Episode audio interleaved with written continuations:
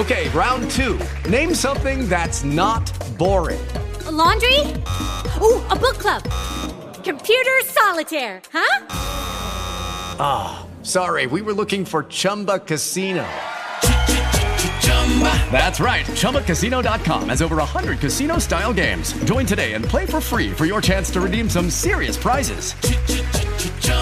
ChumbaCasino.com. No purchase necessary. Full prohibited by law. 18 plus terms and conditions apply. See website for details. With the Lucky Land slots, you can get lucky just about anywhere.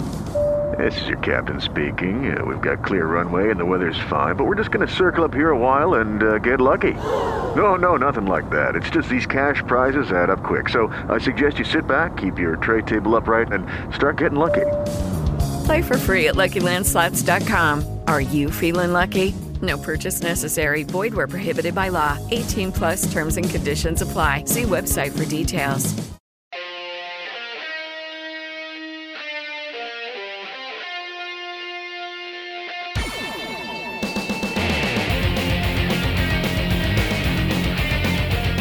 Welcome to TrekCast TNG, the internet's most unpredictable Star Trek podcast with Chad Waldo, Dan Lombardo, and Daniel Reyes. Today, we've got a good topic for you. We're going to be talking about Chaos on the Bridge, the creation of Star Trek The Next Generation. But before we get into that, Daniel, you got some feedback for us? Or do we want to go into. To- what? Do, how, I, shit, I just screwed that up. What's our.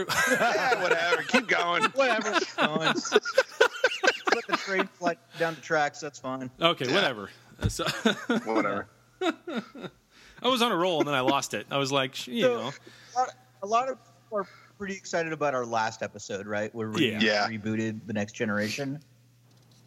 Yep. And so Yeah, we've had a lot we- of feedback about that one. A lot of good feedback. I enjoyed that episode, and I think people enjoyed listening to it. Uh, there was some somebody made a comment about um, the episode being so long that they it was like two trips to work, two of their commutes. Oh yeah, yeah, yeah. but Yeah. but that they really enjoyed it. So I mean, that was nice to hear. Yeah, that was cool. On the flip side, was we very- had someone say, keep it under two hours, guys. Yeah, That's okay. I, I I know that guy. I Yeah, know that yeah. guy personally, and he's uh, he's bust he's busting my. Uh, oh God, Busting your trying to make a chops. joke. What are yeah. those, what are those things called? Chops. He's busting my. He's no. He's busting my Dyson spheres. Oh. Oh, I thought you were going to say like, what is the the things that they eat from um Ganglia? in the universe? The gangliols. Yeah. Oh. Threat ganglia. Am I the only one awake this morning? Yeah, I'm, Dude, it, it's a different time zone over here. I know, I know. maybe the maybe When- the 11 Eastern time start time is not the best for us. ah, whatever. whatever. We'll live. yeah. But we uh so we had a poll, right? Because I guess people want to know the results of the poll. Um, I know I do. you know, because we each gave our own pitches, and um, you know, the poll was, kept going back and forth. Well, mainly between Dan and Chad. I was nowhere near this. I, I feel like the Bernie Sanders of this poll. Um, Yes, well, it was it was so you rigged know- against you from the just so start. you know, uh, it was. It Chad- was. Chad colluded with the Russians to. Uh, Oh, I, I don't doubt it. I did. With the Romulans. yes, he colluded with the Romulans. He Yeah. bought the he he bought the Dan Lombardo dossier from the Romulans to. I Uh, don't want to know what's in that dossier. I'm terrified. so, so yes, Chad is the big winner. He won uh, uh, um, by one vote. He beat out Dan by one vote. Yeah. So I don't know if you want to do a recount. Yeah, well, you know, I was looking at some of the people that voted for him. Uh, some of the people in the Kansas City metro area. Let me just point that out. Only one. You know, whatever. Only one. Whatever. That was my sister. You know, I couldn't you're convince my wife to vote vote- for me, but I got my sister to. I told my mom not to vote for me, but whatever. You know. I told her, listen to all three pitches, mom, and then decide for yourself. And she just didn't vote. she didn't like any of them. I told my wife to listen. She saw the runtime of the podcast and she said no. It's awesome. But anyway, congratulations, Chad. Yeah, that worked out good. That was fun. Yeah, it was It's all was fun and time. games. Oh yeah, yeah. No, it was good. Um, I had a lot of fun doing that. We'll have to do something like that again sometime down the road. Yeah. Oh yeah, Definitely. yeah, definitely. Yeah. And I, of course, if will, we keep will doing not them, redeem that's it. myself today with my Yeah. uh, papers that I've got today. I'll probably have everybody hating what I do next. I, I think it'll be it'll be delightful. I think so. it'll be all right. Any so uh, should we get into the get no, into the news or yeah, well, anything with uh, been? What's going anything with feedback from the email? You got some emails to read or no emails or no emails? No emails this time. Okay. Um, yeah. Sorry, I should have said that during the pre-show. that's But okay. We, Whatever. we can just we can just drop our pants right here on the mic. It's fine. We're live. Yeah, that's fine. That's fine. That's totally fine. Drop your pants. You, you guys wear pants? I didn't know it was a show like that, but you know. I, I, oh, jeez. Uh, at least I'm not recording in my mom's basement this time. Okay, so that's right. It's your basement. it's my basement. Yes. All right. Yeah, if you want to get into the news, Daniel, go for it. Sure. Okay. So um, I'm going to start with uh, first story comes from Observer.com, and the headline reads: Star Trek star Zachary Quinto gives update on future of the series. So uh, Zachary Quinto was recently interviewed, and um, he's talked a lot about you know some of the crazy rumors going around. You know, we've got the um, there's the rumor of the Quentin Tarantino film. There's also the um, there's a rumor that um, as Beyond was being released, the studio wanted to do a, a fourth film that included Chris Hemsworth, Chris Hemsworth, uh, George Kirk, because Chris Hemsworth is a big deal now, so they Yeah. want to use all they can. Yeah. So, um, so they were really trying to do some sort of weird time travel thing. Kirk meets his dad, kind of thing. Um, but in the interview, he he went on to say that look, um, because of the new series and everything else, there's a lot of new energy around these movies. So he's not sure which one is going to happen. There's a lot of ideas in the air right now, but something is definitely going to happen. Um, you know, he talked. He seemed to be very excited about working with Quentin Tarantino. That he thinks that you know their crew might be the crew that does that. You know, so who knows? Um, but he doesn't know. He says he's been a big fan of Tarantino for a long time. Um, you know, but uh, but uh, Simon Pegg and his writing partner are also kind of come trying to come up with a pitch as well. So maybe those guys will write the fourth film. Who knows? But uh, there's you know just essentially there's a lot of ideas, a lot of ways they can go, and he's excited for the future. Yeah, Okay. Simon Pegg has said a couple different times now in the last like two weeks. All of a sudden, he's like talking all over the place. Uh, there's four scripts floating around right now. Yeah. So this thing could turn into the space shuttle and have all four of them get kind of smashed together. Yeah, I was That going to would be say bad. that's that sometimes happens where they Uh-huh. they take one or uh, two or more scripts and yeah, why don't you merge all these ideas and you just get a two and a half hour convoluted mess. Which is fascinating because we're going to be talking about that very same thing right there. in Today's topic. Yeah. Well, you know, from what I remember hearing, um, Star Trek Generations, which you know I enjoy watching it, but it's clearly not the best crafted film. Um, it was written. I, you know, I can't remember who wrote it, but they were basically given, you know, directions. Okay, it's got to have, uh, it's got to have the old crew, it's got to have the new crew, it's got to destroy the Enterprise, and we want some Klingons in there. Oh yeah, and it's got to have time travel. yeah. and somebody sat down and with these, you know, with these five or six points, and basically said, "How am I going to connect these all together?" And the result was Star Trek Generations. So, not I mean, always that the happens best. a lot. Yeah. There's a terrible movie that I love that has like crazy elements. Like, um, it stars Jim Caviezel. It has Vikings. It has a space monster, and Jim Caviezel plays a space marine, and he travels back to the time of the uh, Vikings. Okay, Yeah. Wow. I can't believe it got made. Jim Caviezel. I'm trying to picture that guy's face. I can't picture his face. What else has he been in? The name Uh. Jesus and Passion of the Christ. oh yeah, that guy. Holy cow. Yeah. See? Yeah. well, I mean, we ha- we also have an entire franchise centered around uh, sharks and tornadoes. So, I mean, I mean, it's a natural weather phenomenon. Well, now we got a movie I'm with Jason Statham coming out called Meg. Yeah. You guys have seen the trailer for that, right? The Meg. Yeah. No. Jason No. Statham and against a shark that's like the size of the Empire State Building is what they make it out to look like. That's that's a gigantic shark. yeah, yeah. It's real, by the way. It's it's all real. It's no CGI. This is a true story. They bred it for the movie. That's where the millions of dollars went into. It was just Yeah, to breed it getting for the, the, movie, shark yeah. to. Yeah. Okay. So the next news story, and it's not really a news story, I just thought it was kind of funny. Uh, it comes from Avanos.com, uh, A N O V O S, and I'm only spelling that because people are going to want this.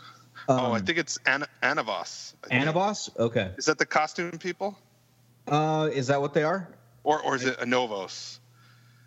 I don't know, but um, but After I- you said I a think- Novos, all I can think something of is huevos rancheros. Now I'm hungry. Gee, oh, that sounds delightful right now. Oh man. but um, All right, that's twice you said delightful. is that the word of the week? yeah. It's early and I'm just now having coffee. My vocabulary is limited at these times. Uh, I didn't have coffee this morning, and that sounds delightful. Yeah. I've had three cups. Sorry, guys. That's three now. all right. So uh, they have developed new Star Trek Vulcan earbuds. So Oh. they're uh, wireless Bluetooth earbuds that you can stick in your ears, and then they go over your ear, kind of like the back part, and it makes Mm-hmm. you look like a Vulcan. all right. They totally did not try to go skin tone at all with these. They're kind of like almost Simpson yellow. Oh, But, uh, geez, that's whatever. horrible. Yeah. Wow. Oh, look at I these just thought that was pictures, though. fun. Oh, look at these pictures. This is crazy. Yeah. But if that's the same company I'm thinking of, uh, Anovos or Anavos or however you say it, Yeah. excuse me, they, um, I don't know if they still do. I know in the past they were creating screen accurate, licensed Star Trek um, apparel. yep, that's who it is. So- Yeah, I'm they've on their got website right patches. now. Yeah. Yeah. Yeah. Yeah. So, I mean, if you wanted, you know, Captain Archer's jumpsuit, they, Mm-hmm. you know, they were licensed. So they went to the Paramount Vault and Oh pulled the my stuff out and reproduced it 100%. But It's 550 bucks for a Discovery uniform. yeah, I was just Ouch. about to say, get that checkbook out because it's not a Ruby's costume from uh, the Halloween store. All right. Um, so the next story, it's kind of two stories combined because it's two different sources, but um, We've got some casting news for season two of Discovery. Yeah. uh, yeah, pretty cool stuff. Uh, Anson Mount has been uh, cast as the role of Christopher Pike. Um, you probably best know him. Um, let's see, what was he in? Oh, He played Black Bolt in Inhumans. You know the the show everybody watched. Oh, God. he was also on Hell on Wheels and uh, Nonstop.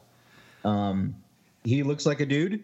I didn't see Inhumans, unlike everybody else, but you know, I'm sure he'll be a great Pike. I did not Uh, watch Inhumans also- either, but boy, he does look like. If I mean, if you just take it take it for what it is, he looks like Christopher Pike. So Yeah, the original Who Christopher did he- Pike. Who did he play on uh, Hell on Wheels? I have no idea. he didn't say. I haven't watched either one of those shows. Yeah, I only No watched the first no. season of Hell on Wheels, but uh, it was really good. Colm Meaney is actually in it. Oh, okay. Yeah, he plays. Uh, he's like an executive um, for the railroad company. It takes place during when they're building the transcontinental railroad. Oh, and he cool. he is about the dirtiest, most conniving, manipulative son of a bitch you'll ever meet. And Colm Meaney is amazing as him. So, uh, yeah, check that out. I, I will it's on my that. That sounds awesome. Yeah, I've only seen. I only saw the first season. It's on my list to rewatch the first season and, and watch the rest of it. But he was he was really good. All right. And then uh, comedian Tig Notaro has been also signed on for Discovery uh, 2. She's going to have a guest star, so I don't think she'll be on there long. She's going to play the chief engineer Denise Reno of the USS Hiawatha. So it looks like we're getting more ships than just the Enterprise and Discovery.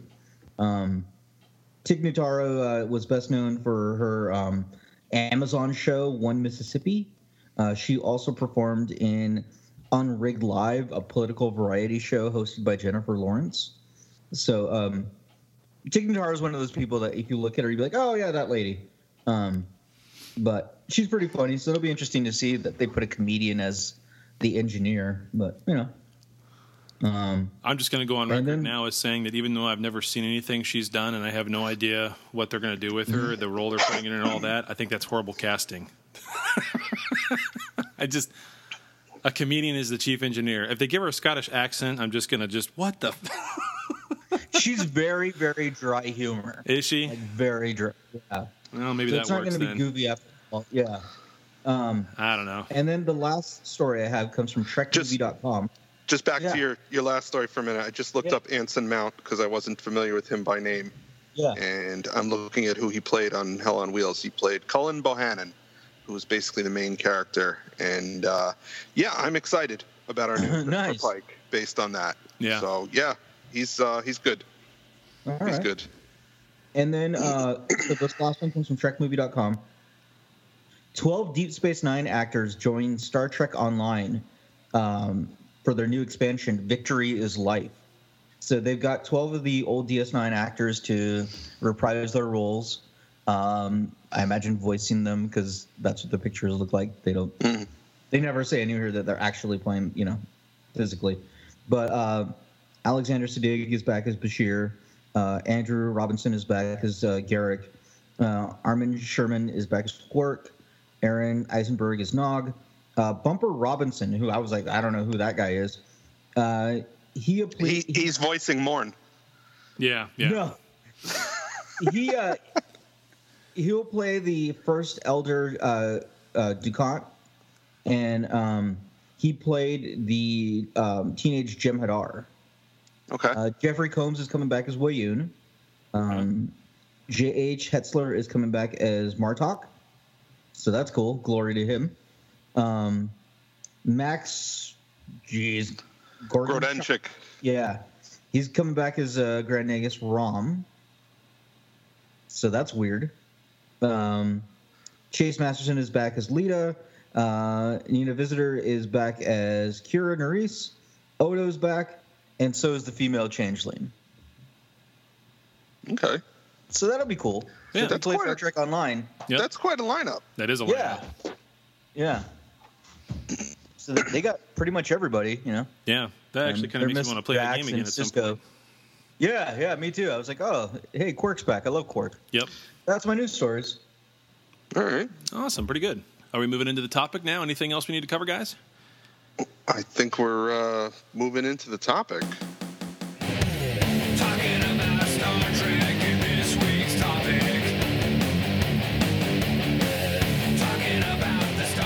Think I'm gonna Yeah. put it on. I think I'm gonna put it on cruise control because uh, Chad's got his show notes in front of him. Well, I've got notes. Yeah. Oh yeah, no, no, no. I don't, I don't want to take the whole thing over. No. All right. Okay. All I did was I So put we together a watched, time. uh, so. So we watched Chaos on the Bridge, Yes. the documentary by William Shatner. You can tell it's by William Shatner because William Shatner will not let you forget. Um,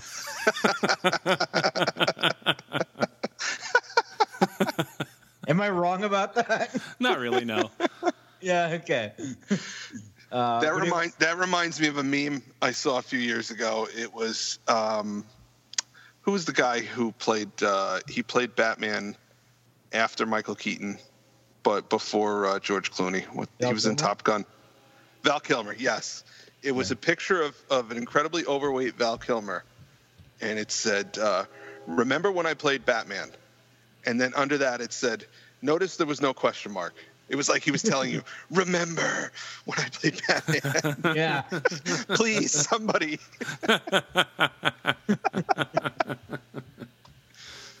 so Chaos on the Bridge came out in uh, 2014, Yep. and um, I'm trying to find its Rotten Tomato score because I'm curious. Oh, it's got a 66% audience score and no critic score. No critics watched it, huh? No critics watched it. So That's yeah. interesting. I didn't realize it was that old.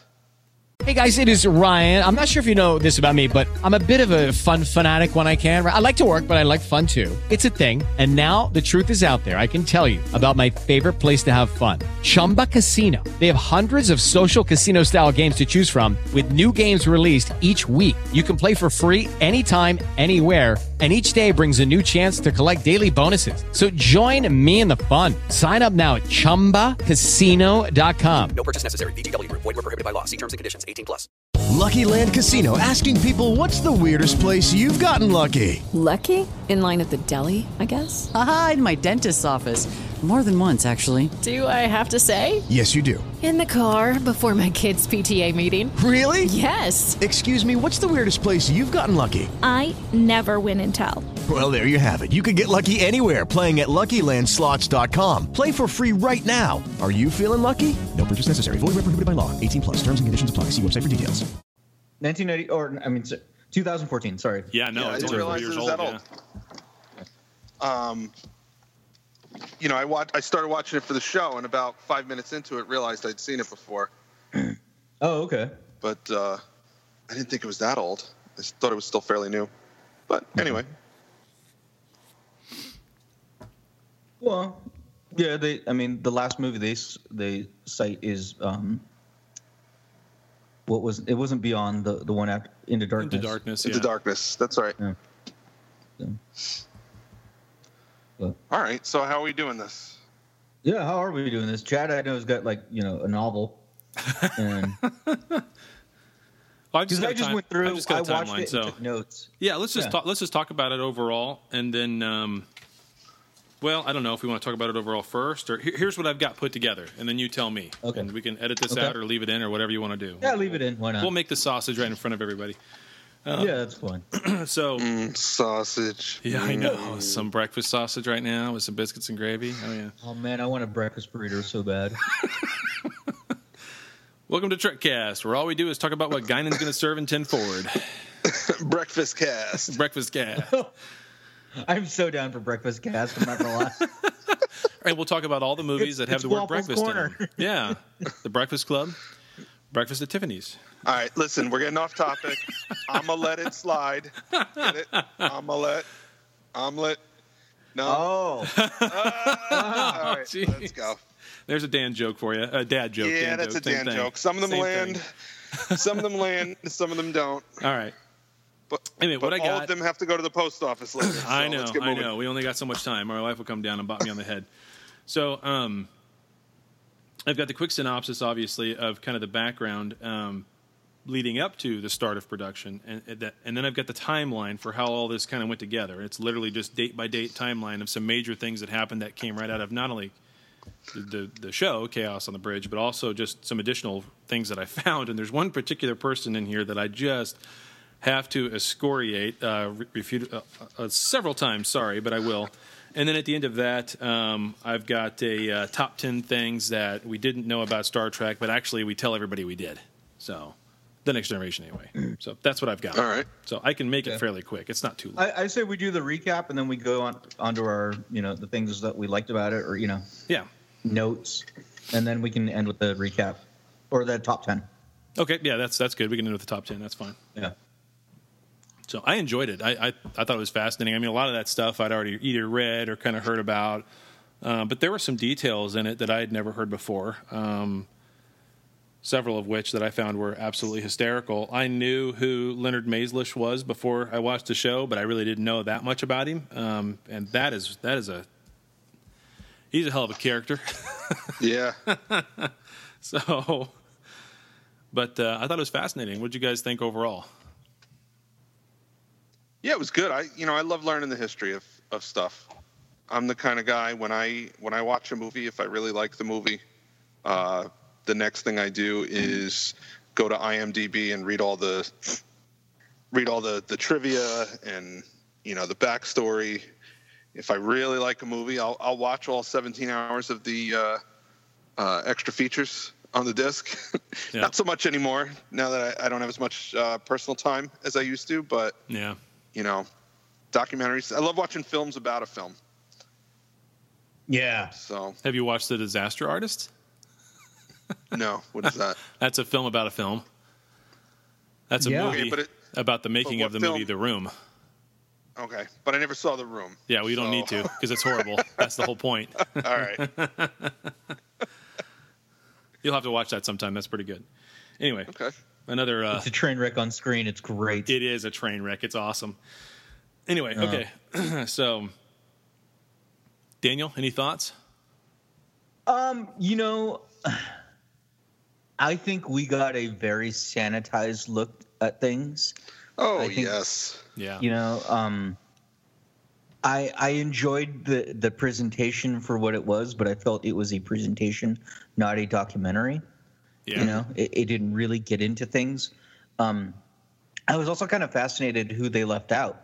You know, some of the other actors that clearly did not want to tell this tale. Um, you know, they they dubbed it chaos on the bridge and you know one of the comments we got was that it was a fascinating documentary but there wasn't really that much chaos it's just more you know arguing or whatever uh, daniel brennan said that on on the trekcast group Yeah, you call it Um, a collaboration. yeah and, and, and that's really what it was you know um, what they were saying that it was. Uh, having worked in this industry before it's um, that's common you know you have different ideas you have different visions and, and you're going to have arguments about it. That's fine. sure. Um, but overall um, i thought it was it, it was enjoyable. I mean it was just about an hour you know or exactly an hour. So it went quick and uh, it, it was it was interesting it was fun to watch Yeah, I, I agree that it was very uh, it was very sanitized. I, I'm not sure if it was sanitized or if um, you know he made the film with what he had to work with. You know, someone else, a different filmmaker, may have may have said, uh, I, "I can't interview. I haven't been able to arrange interviews with Michael Dorn, LeVar Burton, Brent Spiner, Wil Wheaton, or Marina Sirtis." Or Jonathan. Well, I guess Jonathan Frakes was in there for about. No, 30 Frakes was in seconds. there. Yeah, he's in there for about Yeah. like a He was in minute. At one Yeah. point, where Okay. he's goading, where he's goading Shatner, calling him Bill.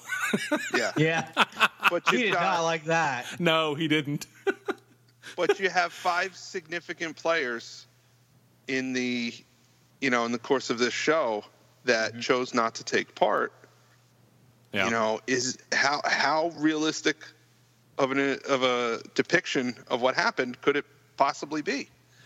Well, and, uh, and and to give credit on that end of it, um, you're talking about the actors, and the show was about what was behind the scenes of the actors, which is the writing room and, and the development and the production. True, So, true. and so I guess there's part of why some of those people could have been left out on purpose, let alone if they just couldn't get a hold of them um, or get Mm-hmm. them get interviews arranged. Um, But I still would have loved to have heard more about the whole end of season one going into season two from from uh, Denise Crosby and Gates McFadden. I would have loved to have heard like you know 30 minutes from each of them on that. But Yeah, yeah. but uh, at any and rate, then you know you, you also have to look at um, you know I, I look at some of the things that some of the people say in there and you have to wonder um, how much of it are they self-sanitizing you know Yeah. denise crosby denise crosby made a big mistake halfway through season one she didn't stick it out okay and i don't know if she's ever publicly said this but you can tell that she deeply regrets that decision Oh, yeah. because she has taken every opportunity that she could to reinsert herself into the Star Trek world. Um, whether it was playing Sela a couple of seasons later, or you know she's a she's a regular at conventions, Yep. even though she Yeah. was in one half of one season of arguably the most successful uh, show in the franchise. yep, Um, she herself made, you know, two very popular Star Trek documentaries that she appears in herself, Trekkies and Trekkies too. yeah, mm-hmm. So, you know, I kind of, the stuff that she says, I don't know. You, you also have to remember these people are actors.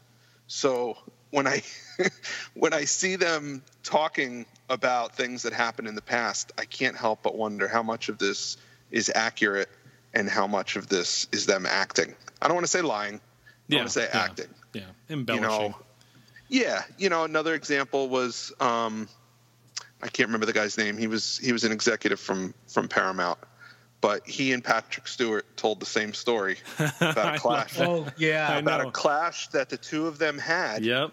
And the stories were so different that in the end, I'm like, they're not even telling the same story. No, it's i'm not gonna even- guess both of them happen What's that? I'm gonna guess that both of those scenarios happen. Maybe not to the extremes that they both depicted, but mm-hmm. something like that. And they're each just saying, "Here's when I beat that guy." Yeah. You know? Yeah, Right. no, you're probably right. You're probably right. The the executive guy probably told his story. They relayed that to Patrick Stewart, and instead of commenting on that, he told a different story of a different struggle with the Right. same guy where he comes out on top. That's that's what I would that's what I would surmise happened. Yep, that's probably accurate. That's probably pretty accurate. I do love the way though that that guy tells his story, where it's just like he's just playing the ultimate power move. you Yeah. know, typical. CEO. Oh, Yeah, and then when Patrick Well, tells his know, it's- story, he it's- sounds like a, a regal, you know, above the fray, very professional. I, I find it funny because that, that that play that that executive made, I mean, that's right out of an episode of TNG. Captain Jellico did the same thing Yeah. to uh, to the Cardassians. yes, He said, uh, you know, have have him meet me in the conference room at, at one o'clock. I'll be there at one fifteen. You know, same move Yep. exactly. Yep. So that's funny. Now, let's see what other do I have on my notes here. Um, oh, I thought it was funny that they kept mentioning that the fans didn't like the reboot, and that the fans were all upset. Like, oh, I wonder what that's like. Yeah, never heard of that before. No, never.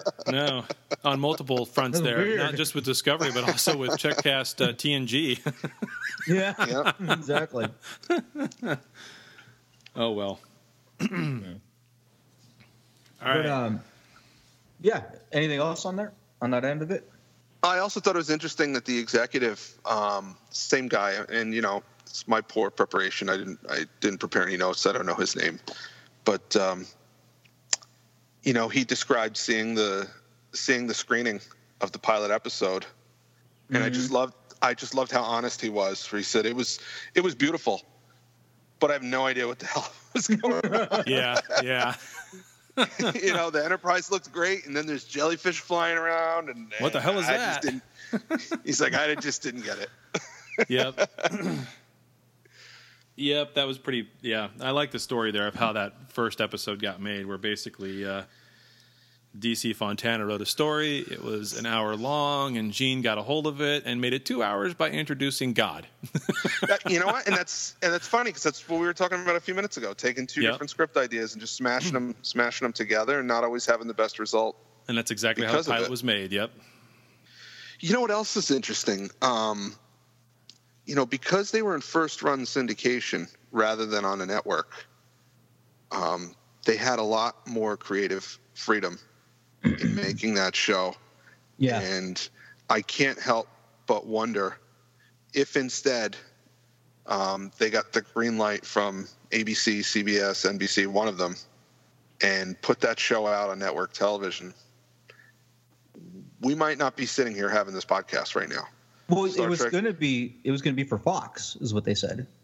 Well, they went to every studio. Yeah, he drove around. Yeah. Ev- eh, yeah, every they shopped it around, and, and every every studio took a pass.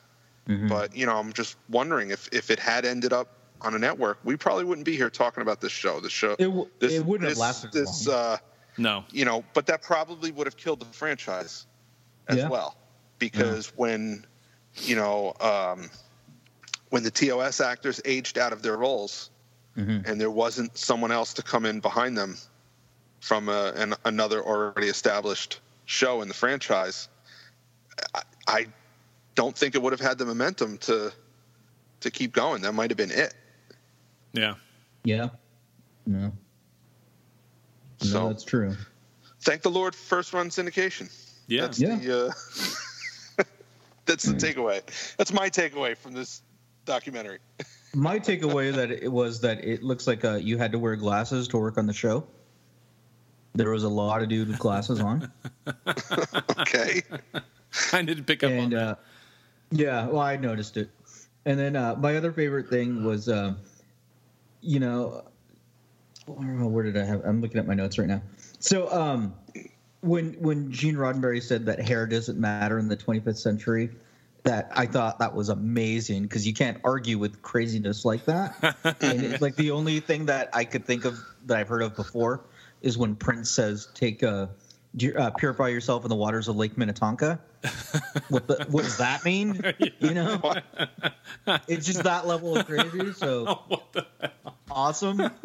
yeah. I like the story about how they had to FedEx his wig to him, and ultimately they had to take twice. They're in Hollywood. They couldn't just Yeah. go to a shop and borrow Yeah. a wig. And then they complained about how bad his wig looked. Yeah. Yeah. I mean, what the heck? Oh, Maurice Hurley is my spirit animal. I'll oh that my now. gosh, I know. But see, my I comment that during guy. that whole take on the whole wig thing after after uh, Gene says that, who cares about being bald in the 20, 21st century, 25th century, or whatever? I would have looked Yeah. right back at him and said, "Don't you think they would have cured that by then?" Yeah, That's what I would have said. But yeah, they're beaming around to planets, you know, shooting lasers. yeah, Well, no, they have they have cured it. That's the whole point. They have they have cured baldness. Right. Um, but nobody cares. right, Yeah. right. They're That's so true, evolved to the- yeah, yeah. No one cares. The, the other thing that I thought was kind of an interesting dichotomy that they brought up was uh, Patrick Stewart mentioned, you know, he got a stack of books. Um, Horatio Hornblower, I think it was. Yep. And he's and uh, Gene Roddenberry said, "Here, the the essence of the characters in this. Anything else you want to add, that's fine." And so it was interesting though because throughout the whole documentary, they say that Gene was so strict on the structures of the stories. No conflict, no anger, you know, just negotiations, that type of thing. So he cared more about the actual structure of the story than the characters. The characters, he was just like, ah, whatever, do what you want. I thought that was fascinating because you, for me, storytelling, you can't have one without the other. You, they both have to matter to you. Yeah. But it didn't seem like that mattered to him. No, that was that was kind of interesting that that he was so loose on that and so tight on everything else, and it really Yeah. kind of makes me.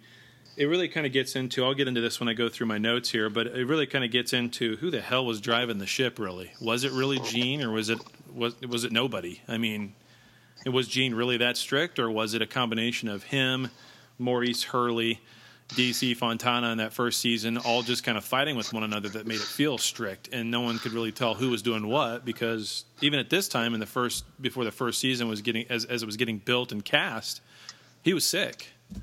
He Yeah. was sick on and Yeah. off the whole time he was in, Yeah. involved in it. So, Yeah. but Well, and I also love that they stole uh, food from the set of Cheers. that's hysterical. yes, that's so funny. Yeah. That's great. Yeah, that's pretty good. Yeah, Denise Crosby comes back with a plate of bagels. Hey guys, I got it. Yeah, that's pretty good. And Patrick took things just a little too serious, which I kind of knew that, but Yeah. I still remember though in that first, you know, encounter at Farpoint, there's a scene where they're in like a uh, storage room or whatever. Maybe it's where the shuttlecraft are too. I don't know, but it looks like just a, a giant, you know, warehouse on the ship. And there's a scene where he, you know, he taps his comm badge, says something, and you can tell he was like directed to turn and stand on the X on the floor, and because he, looks like cardboard cutout as he does it. like the acting is so bad, it's like what the hell, Patrick? But and that's when I when he says in this in his interviews, he's like, I, I've never really done anything like this before. I, I'm not really that kind of an actor. he's right. I, I think his uh, I think his spandex unitard was was yeah, riding up there. yeah Yeah. yeah Yep. So Yeah. that's funny. I just still get a kick out of that when I watch that. But anyway, You know, the the one thing, the other thing I thought was very interesting was, so they brought back Gene Roddenberry to give his blessing and, and to overrun this show more or less, and that's so different than today. Like, um, yeah you know, of course the the comparative is Star Wars, and right now with Star Wars, the way they're running it is there's what they call the story committee, and they basically oversee the stories of the of the shows and the movies, and they essentially hand the directors plot points and say, here, this is what you need to cover for the you know continuation of of the of the story. That wasn't the case here. They they just gave them free reign and let them do what they wanted, and and so I would love to see that again, but I don't think we'll ever get back to that. I, I don't think they really the studio Mm-hmm. um I don't think they really knew how to do it Yeah, it was still a new concept back then. no no no I mean I don't think they knew they knew okay we we own this uh we own this property It's called Star Trek. It's making money in the box office. We think it can make money on TV, but we don't know how to do it. So Right. we need to get somebody who does. Right. Right. You know, I ha- I have a feeling that if they had someone on their staff who was like, "Oh, Star Trek, I can do this, and here's how I want to do it, and I'm going to do this, and I'm going to do that, and it's going to make an assload of money," they'd have been like, "Great, Star Wars is yours. Screw Gene Roddenberry or Star Trek. Screw Gene Roddenberry. We don't need him. He doesn't." They own probably would have said Star Wars and yours, and, and yeah, Yeah, probably, yeah, or Star yeah. Trek. Yeah. Right. Track. Yeah. T Here, R A this is- C K. This is this is Steve. He's going to do the new Star Trek Yeah. movie that we're doing. Yeah. Exactly. exactly. no, I think you're right on that. I think you're right on that. They wouldn't have had to put up with anything that uh, Gene would have thrown into it, and he didn't want to do it anyway. So he was kind of pushed into it as well. So okay, ready to get into my Yeah, let's do it. Okay. So a couple of numbers. Um, TNG premiered the week of September September 28th, 1987, drawing 27 million viewers. I had no idea the number was that high. I knew it was a big number, but I didn't think it was 27 million. That's huge. Okay, round two. Name something that's not boring. A laundry? Ooh, a book club. Computer solitaire, huh? Ah, sorry, we were looking for Chumba Casino.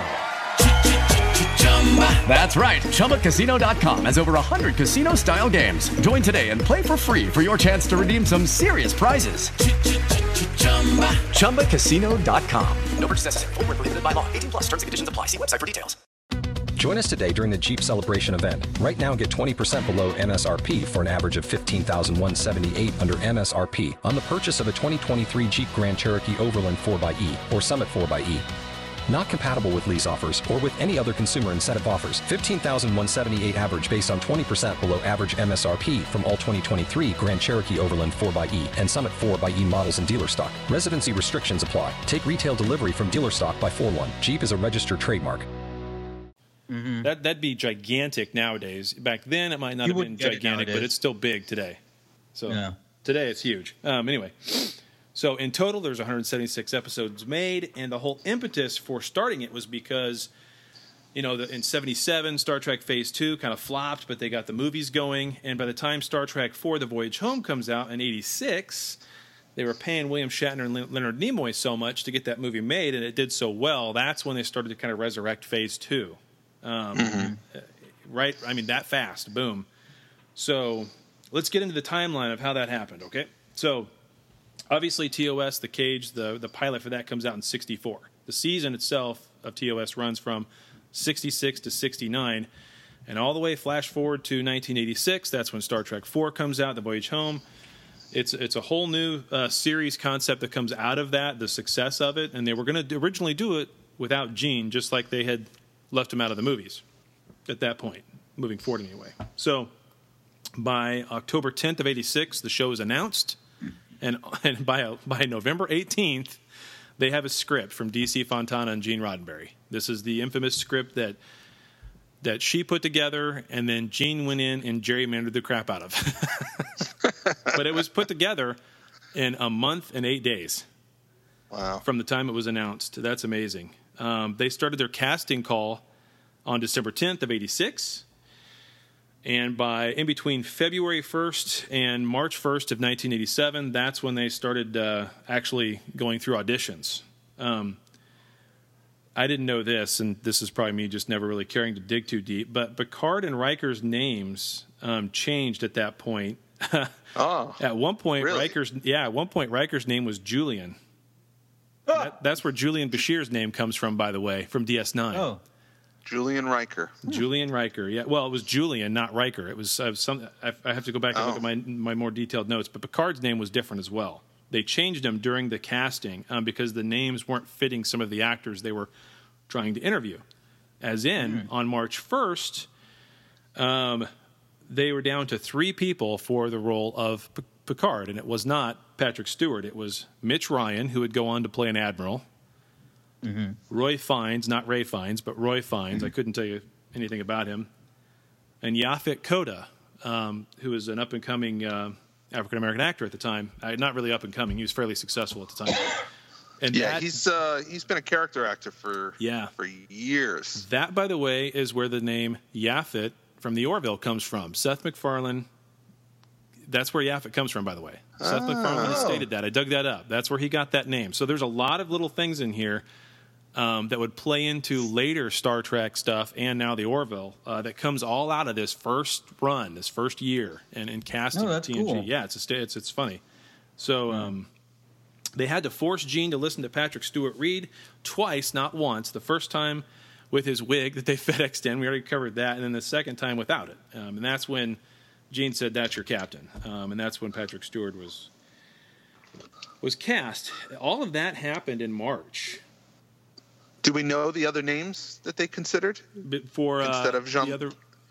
Um, you know, I wrote those down somewhere, and then I think I was trying to condense this so it wouldn't take forever and a day, and I think I accidentally cut those out. But I thought I had the other names written down. I did. I did research them and find them. I'll put those up in, in, in the uh, in the group when I go back and look at my It was. Uh, I have it in front of me. It was Chad Pickard. Chad Pickard. There you go. Uh, they were going to just call him Chuck. As in pick hard Chuck. instead of pick soft, right? but anyway, so that was a good meme. Yeah, it was good. So, um, so keep that in mind. They they get their casting all done by the end of March. Their first screening takes place uh, sometime April, beginning of May. I mean, they they slapped together this thing really fast. I mean, we're talking two months. Don't have an exact date for when this first screening was. We just know it was before, um, sometime between end of May and mid to end of June is when this first screening happens, and then they go back and. No, I guess that's when they started filming it. I'm sorry, I'm looking at my notes wrong again. May 29th to March March uh, 25th of 87 is when the filming begins for Encounter at Farpoint. Um, none of the cast, not a single person who was uh, there for that first uh, first uh, episode, the pilot, thought that the show would last past the, fa- past the first season. Nobody thought Yeah. it would. Um, and we don't know exactly when the pilot was aired, but in that first screening, like you'd said, uh, uh, the CEO thought it was visually stunning, but had no idea what the hell the story was about, and everybody loved it. So it's just a total. Well, because it was syndication, there there is no definitive uh, air date. There's a week. There's a week that it was made available to the to the uh, stations, and Well- part of syndication is they can air it anytime Right. within that week. But that pilot that they aired with the uh, Paramount execs and the writers and, and the board, and, and I think there was like 50, I think they said in somewhere there, there's about 40, 50 people in attendance to watch it. This wasn't something they were showing publicly. This was internally to Paramount. Oh, okay. All right. And I didn't find a date for when they actually aired that. Um, okay. But the actual first episode premiered September 28th, 1987. So that's only three months later. I mean, yeah, it's it's really quick. Um, and then, of course, the show ran from uh, 87 to 94. We know that. But here's a couple things. In that first season, um, 30 writers were in and out. A total of 30. Yeah. If you don't call that chaos, I mean, what in the world? You can't have any kind of continuity. Again, it's show to show. It's totally different. It's a different story. There was no continuity, really. Um, It Mhm. wasn't like it was an episodic type of type of show. But with that said, you do have what you call a Bible that you have to, the writer's Bible that you have to go by, and they were making that Bible as they went with 30 different writers coming and going. That had to be just insane. So Yeah. Well, and you'll see that if you watch if you watch the uh, if you watch the first season now, you'll see inconsistencies with the rest of the oh yeah with the rest of the series where you know they obviously hadn't fleshed out the story or the characters of the Bible yet. Or I change their remember I- or yeah, I remember them making reference early on to uh, Wesley has a line something to the effect of, "Oh, was that before the Klingons joined the Federation?" And the Klingons never joined the Federation. They're allies. They're allies of the Federation, but clearly early on, there's a Klingon on the bridge in a Starfleet uniform. Okay, the Klingons are now part of the Federation. Yeah. Okay, so during that first season, uh, Maurice Hurley is brought in. He kind of takes over um, production from the writers' room staff and the production of the show itself, and that's where things really kind of get out of hand. At one point, he actually interviews George R. R. Martin and tells him, "No, I know you're a science fiction writer, but this isn't a science fiction show. This is a people show." And he turns he turns him down. Of course. this guy is a piece of work. Um, and guess who brought on Hurley uh, to run this part of the writers' room and, and oversee the production? Uh, Leonard the Gorn Maizlish.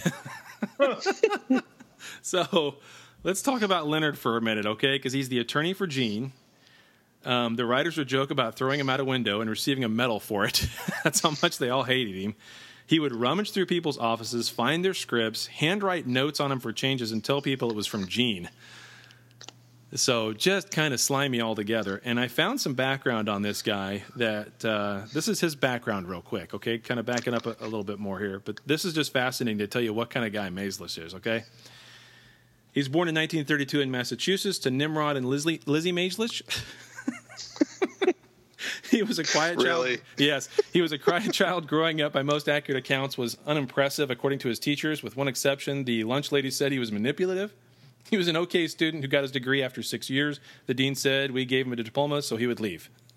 the dean disliked, disliked him so much that all records of where he went to college and what his actual degree was were erased from the annals of the internet, and I just made all that up. So there you go. But I couldn't find a whole lot about him. But what I did find was that he was a lousy attorney in general. Okay, in December of '64, he was brought up on charges by the SEC for securities fraud. He was involved with a company out of Colorado called Copley and Company. Upon being charged, he withdrew from the practice and admitted no guilt. The SEC accepted his withdrawal, but cited in the case that he should have known the documents he signed and provided were not legitimate. so he's a pretty slippery sucker way back in the 60s when he was still Gene's attorney. He was a Gene's attorney during the entire uh, first run of, you know, TOS and all of that, during the pilot and all of that stuff. So um, they knew each other back in 64, uh, even before. That. So, and one more little note about him. At one point, uh, rewrote the 15th episode of season one, written by DC Fontana. He butchered it so much that it was almost unrecognizable to her, and this is said to be the reason why she quit. This was in direct violation of the Writers Guild. Uh, so this again, this is an attorney who absolutely has no respect for the rule of law or or Writers Guild rules or anything for that matter. He can just do whatever he wants. So um, that's why she quit and left the show because she just couldn't stand Leonard Maizlish. So. Okay, we already talked about um, the story about Patrick Stewart and the head of Paramount and how they both tell completely vastly different stories about the same thing. So I can skip over that. When we Mhm. get into, by the time we get to season three, which I know is where you like to start, Dan, um, you, Yeah. you think TNG really gets its stride in season three, and there's no, there's no, uh, there's a real reason for that, obviously. Um, Rick and Michael uh, start to get their uh, control base. Rick Berman and uh, Michael Piller, and of course Brannon Braga. Uh, Brannon Braga comes in at some point during season three. That's when they start getting their of the writing anyway of season three. That's when they start getting kind of creative control over things. Maizlish is gone. Gene is Gene is kind of out of it because he's pretty sick. Um, they've kind of pushed. Maizlish out the proverbial window, and he's not really in control of anything anymore. Um, Well, i- if, if his only true reason for being there is that he was Gene's lawyer, and Gene's not there, yeah, I mean, That's there's why really no not there. reason for him to be there. Exactly. So, and then of course they everybody in the in the show marked season three's finale, best of worst, best, best of both worlds, is a big turning point for the show, which I would have to agree. They started to humanize the characters more by the end of that season. Um, and going into the fourth season, that was kind of a big setup. So that's the uh, that's the quick timeline, quick and dirty timeline of what happened during the first season. Kind of the big points, anyway, the dates uh, that I thought were fascinating. So obviously, I didn't do that as well as Dan Cummings, but hey, that was my first No, take. that was at pretty it. good. So That was pretty good.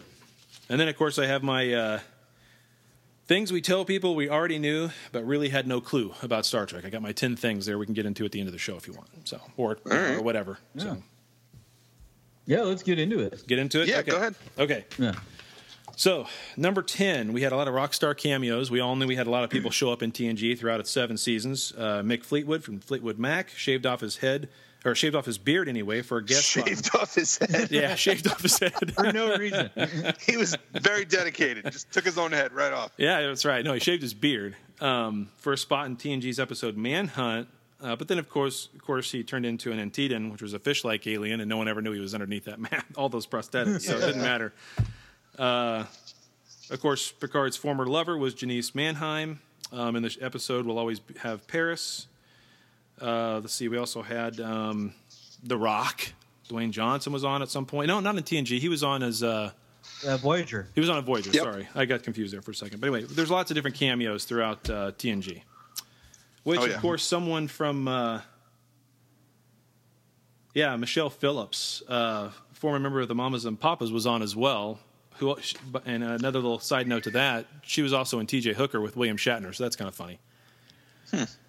Number nine, uh, Star Trek without starships. I think the three of us all talked about this once before. Early on in the planning of TNG, the creators went through a few different concepts, including setting the show 150 years after the original series instead of just 78 years later, and setting it on the Enterprise G. And they were also considering getting rid of the Enterprise altogether because transporter technology would have advanced so far.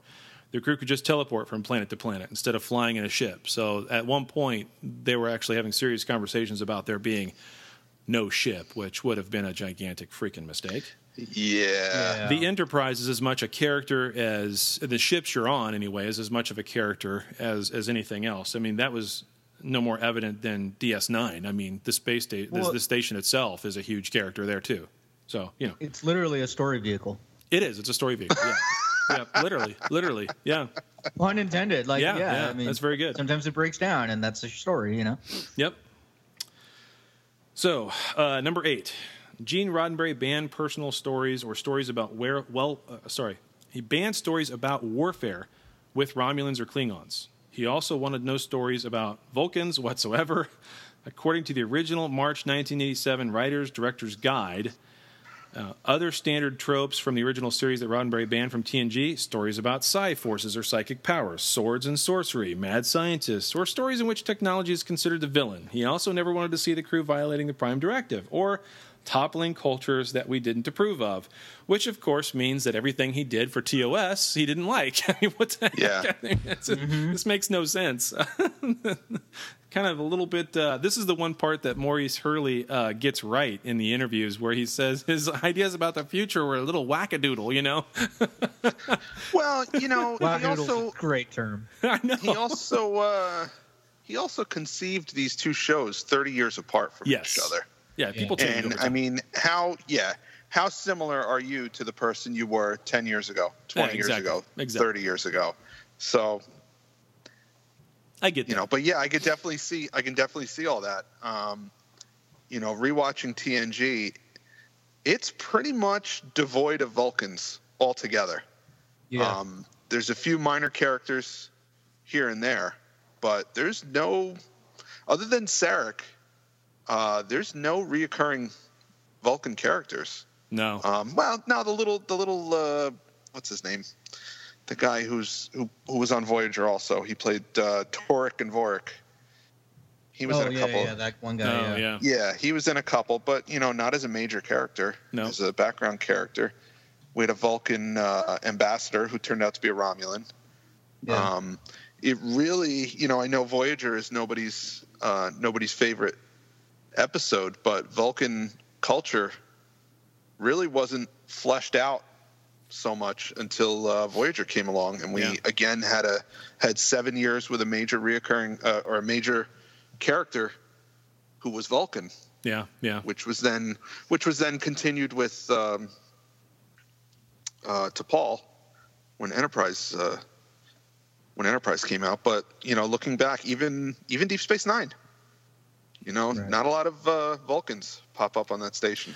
Well, and to the same extent, if you really want to think about it, um, who are the first two people to join? First two races to join the Federation outside of you know obviously humans and Vulcans? It was Andorians and uh, Tellarites, and you never see Yeah. them hardly at all ever. No, So nope, not until uh, Enterprise Yeah. started seeing them Yeah. on a regular basis. There were no no Andorians. Nope.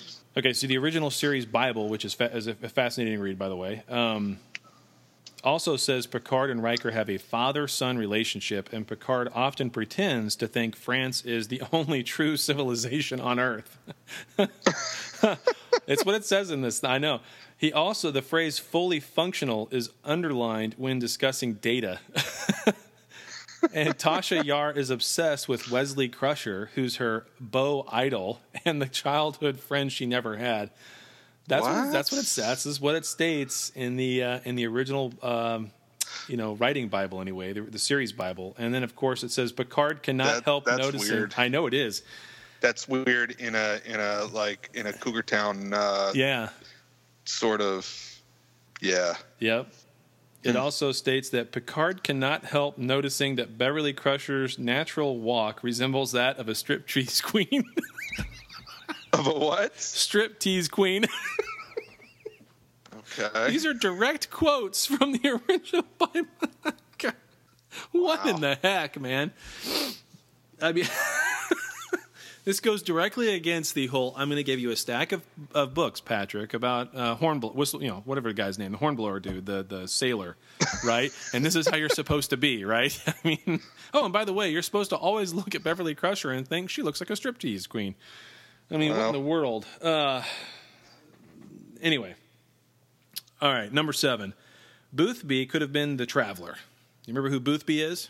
I do remember Boothby. Yeah. So, in an early draft of the episode Journey's End, which included the revelation that Boothby was in fact the Traveler who has been serving as Jean-Luc Picard and Wesley Crusher's Starfleet Academy, Academy confidant to keep an eye on them and guide them to their destiny. The Traveler would have revealed the truth by transforming from uh, the Native American guide uh, Lakanta to Boothby and then to his true form and in Ronald D. Moore's original script. That's how that was written. But Michael Piller Huh. objected on the grounds that it would cheapen Picard's own relationship with Boothby.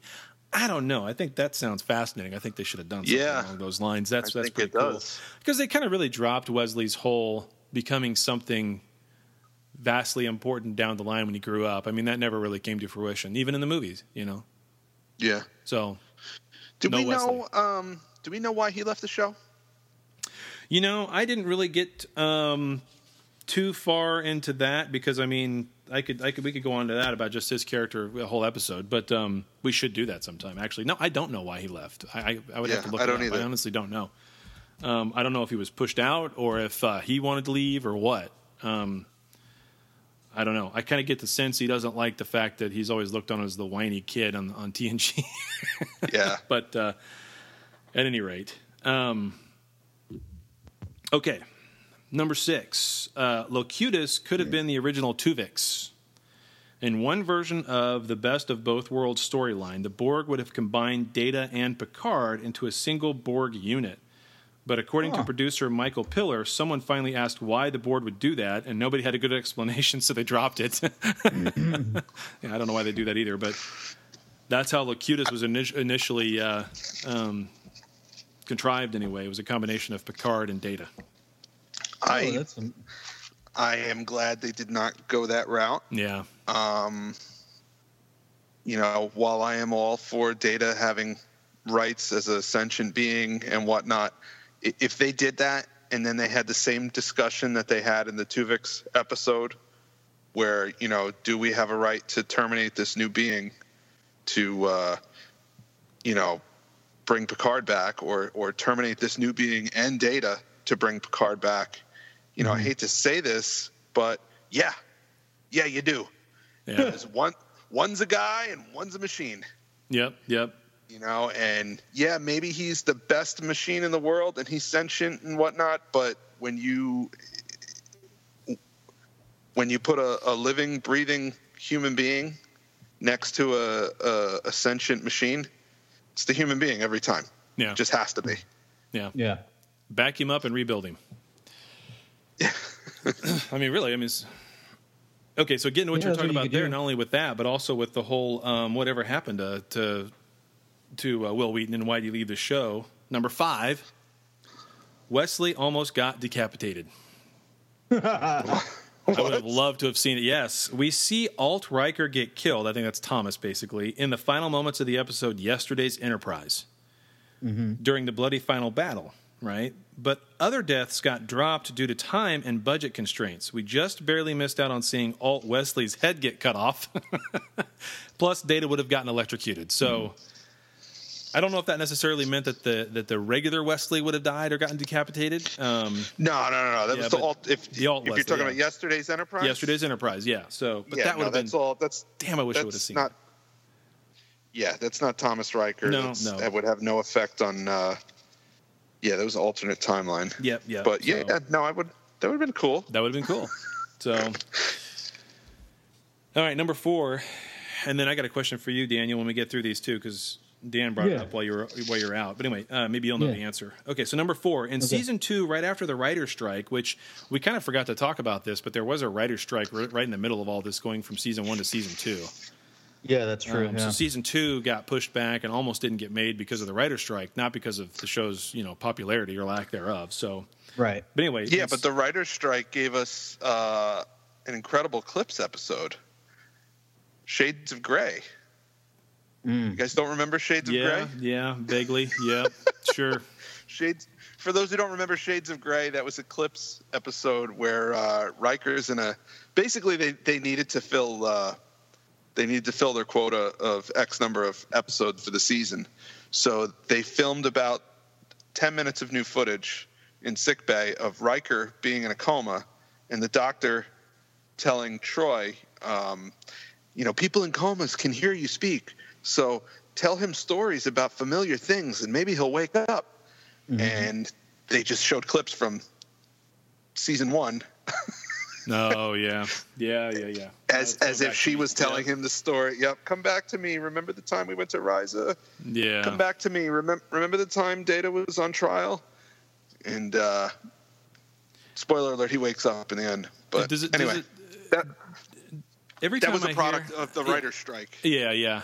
And every time I hear one of the two of them, or I guess it's mostly Riker that says this, but every time I hear the, him say the word Imzadi, I just want to cringe. Is it just me, or is it just when he calls her Imzadi or whatever? I mean, there's just like this.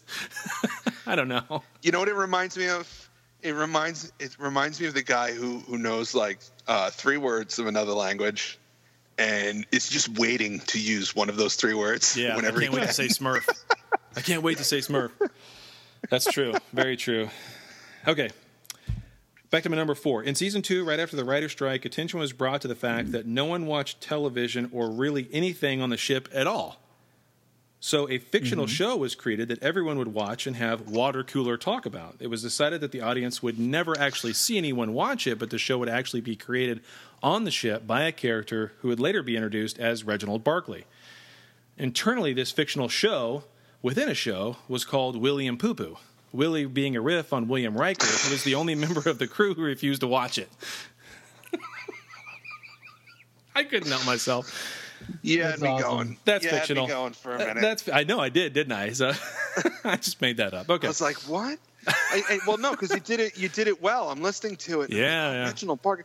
Oh, this must have been reworked into his holodeck, uh, you know, obsession and Yeah, I, I totally thought I was like, well, yeah, that makes sense. They'd have a million ideas and then Yeah, narrow yeah. it down. So yeah, you know, I'm sure at one point there was a there was a, a kangaroo that was the first officer, and then they just went, yeah, you know, uh, who's gonna train the kangaroo? No, this isn't worth it. Well, that leads into my that leads into my real number four. They did at one point have what would look like a sentient uh, or a sentient uh, raccoon uh, be on the bridge as one of the officers. shut up! No, up. I'm kidding. I, He'd be better in engineering. yeah, yeah. Uh, or the armory that they didn't have. Anyway, um, okay. So my real in Geordi's visor. yeah, it just pops out. It's like a transformer. It's not really a Mm-hmm. visor. It's a transformer. There you go. Okay, so now my real number four. Data nearly became the Enterprise's first officer. In the episode Second Chances, where we met the transporter duplicate of Will Riker, the writing staff seriously considered killing off the original Riker and bringing their transporter twin, Thomas Riker, on as a new crew member. Because Thomas hmm. Riker had a lower rank, he would have become the ops officer, and Data would have taken Will Riker's place as first officer. That would have really screwed up things if they would have done that. Huh. But they honestly. Have you guys ever seen the it. movie Beerfest? No. I So saw it, I don't remember anything about it, and I'm okay with it. so there's one part where one of the main characters in the middle of the film dies. They call him landfill. And then at his funeral, his twin brother shows up and says, Hey, I want to take his spot. You can call me landfill. And that's it. and so that's what that reminds me of. Like, oh, Yeah. oh, we're going to get another landfill. Great. Yeah. Jeez, I'm glad they didn't do that. That would have ruined it. Anyway, Okay, number three. This is bad, but this is true. Okay, Troi nearly had three breasts. In early Yeah. in early brainstorming, the producers wanted Deanna Troi to have three breasts, just like that woman in Total Recall. Oh yeah. But producer v- DC Fontana uh, objected. She told Entertainment Weekly, "I objected to Troi having three breasts. I felt women uh, have enough trouble with two. And what are you going to? and how are you going to line them up vertically, horizontally, or what?" I was like, "Please don't go there," and they didn't. Fortunately. Also, at one point early on, Gene Roddenberry wanted to make Wesley Crusher a girl named Leslie. And, Ta- and Tasha Yar was originally a tough Latina named Macho Macha Hernandez, based on Macha uh, Hernandez, yeah, yeah. based on Vasquez from Aliens. Uh, that's what he. That's what. He, that's what he originally wanted. Uh, was And Macha Marina Hernandez. Sirtis was uh, was supposed to be Macha Hernandez. Yeah, they and, just uh, switched all those around. Yeah, Yeah. Interesting. yeah, that's funny. That's hysterical. I like. I like uh, DC's. Like, what are you? Gonna, how are you going to line those things up? you know, not to be that guy, but it doesn't make sense biologically. There's there's plenty of animals that that have more than two uh, breasts, for lack of a better term. More than two. Let's just go with nipples. yeah, Right. Um, but they're it's always like an even number. Yeah. It's two. You know, 'cause it's you have, four. you have left six. you have left side or right side. Yeah, Yep. exactly. So Right. that's just that's just dumb. The only time we ever got to see um, three breasts on a woman in Star Trek was the opening scene, or one of the opening parts of the scene of uh, Star Trek uh, Five: The Final Frontier, when they get Sybok on the on a desert planet. There is a three-breasted chick on the stage in the beginning of that movie. She has three, or Yes. she has No, she has three. Oh. So okay. I don't know why I remember that, but I do. So anyway, All right. Well, then you know what? I'm I'm going all out. That's dumb too. Yes, it is. It is. Well, so is uh, Nichelle Nichols dancing nude on a sandbar too with leaves. I mean, that's just what the. Yeah. So that whole movie, anyway. Um, yeah. all right. So number two, uh, the Mylar pom pom of a thousand uses.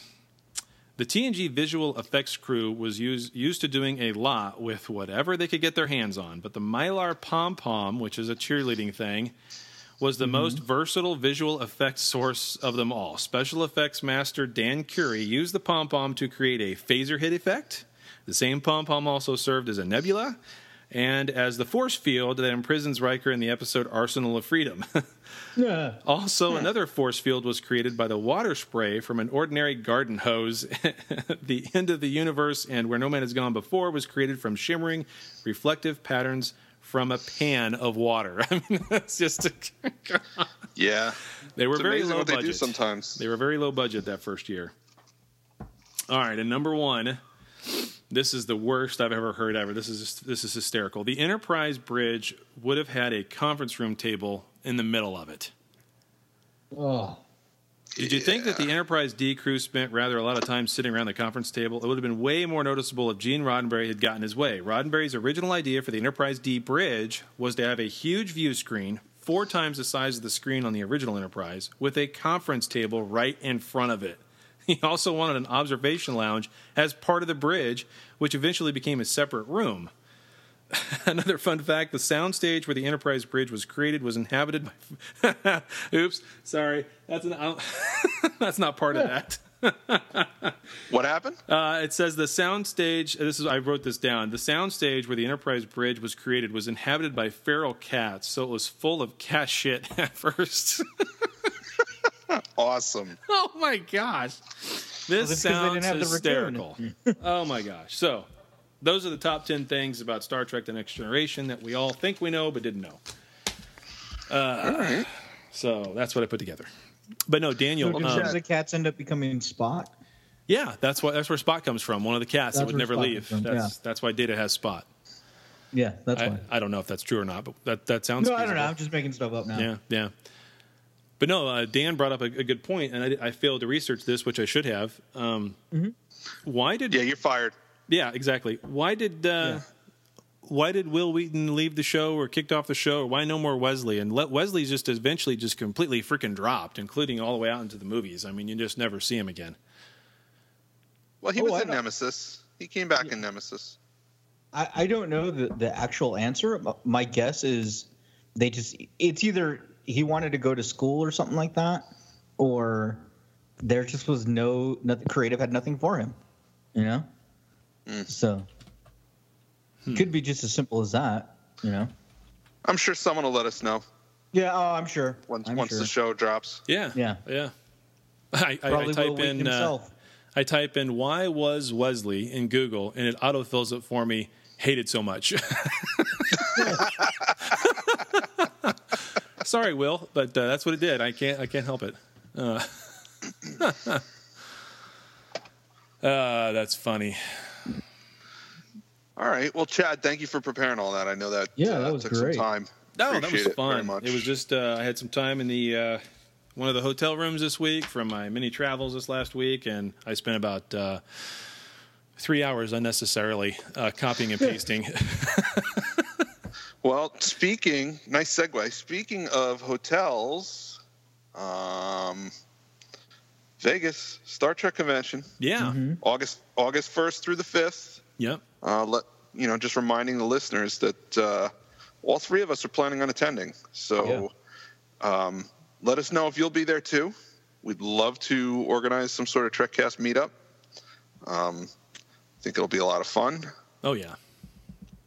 I'm going to start sounds looking awesome. at uh, I'm going to start looking at hotels, start looking at flight options. So should be a good time. Very excited, very exciting. Excited about meeting these two crazy bastards for the first time. Oh yeah. and I'm have fun. excited. I'm excited about potentially meeting some of our listeners. So Yeah. um, yeah. So watch for uh, watch for news on that, everyone. And that being said, I'm going to make my exit because I have to get to the post office. Yep. I legitimately have to get to the post office. Not an figured as much, excuse. yeah. Got to ship But out some of those thank- auction sales, huh? That's it. Yeah. That's it. For anybody who doesn't know, I, I have a I have a uh, well, I don't want to say a side business. For the purpose of the IRS, we'll say I have a uh, a hobby. I have a hobby where I buy, sell, and trade uh, vintage toys, and I've shifted into selling mode to uh, fund my trip to Vegas. There you go. So, if any of our listeners are looking for any vintage toys or action figures from the 60s, 70s, 80s, and 90s, uh, hit me up. Hit me up on Facebook. I might have what you're looking for. Or if you're looking to unload some stuff, hit me up. I might be in the market. So, Cool. Cool. yeah. Yeah. And I'm sure I'll find some treasures in the vendor's room out in Vegas when we get out there for the, Oh, I'm the sure. convention. There's always good stuff there. Always Yeah. good stuff. And we'll have to discuss, probably offline, we'll have to discuss uh, what we're going to wear uh, at this convention. If, Yep. if we're going to do some cosplay, if we're going to get some TrekCast t shirts made up, uh, a little bit of both. So, Yeah, I haven't been able to do too much more on the shirts. I got all excited about it, and then uh, got really busy, and then I kind of let's just put it on hold. But I'll definitely have some Trekcast shirts just for the three of us. That'll that won't be Oh, like yeah. anything else. That'll just be the three of us. Um, but then we, you know, maybe we can get a bunch of them time. made and give them away too. I don't know. So yeah, yeah, that'd be good. yeah, yeah. Dan, you've seen Dumb and Dumber, right? Uh, like 20 years ago. You remember the uh, tuxedos? That's what I'm thinking. I do not remember the tuxedos. I'm sorry. No, no. I- They're, Is it, uh, a, is it a T-shirt that looks like a tuxedo? no, no, no. They they were crazy off the wall, Blue or something. tuxedos. Yeah. yeah, blue Oh, and nice. orange. Powder coated blue and orange. Yeah. No, I, I no thanks. When I was in when I was in high school for for Halloween one year, I wore my dad's old tuxedo from uh, from his wedding. Big white. It was a white tuxedo with with the, the collar was so wide. I think it was it it hung over my shoulders by about two or three inches on either side. That's awesome. Big. Yeah, good time. Good time. Alrighty. All right, fellas. All right. Well, Uh, very until cool. next time. Yep. Yep, that was a Thanks blast. for listening, everybody. Are we uh, are we recording? Oh yeah. Holding the ponytail out of the toilet. Oh, that's never good. no, that's not fun. No, no. You know, it's a strange, uh, it's a strange feeling uh, hearing the woman you love make sounds like. Not. Getting into the email right now. All right. So who's editing? Live long and prosper.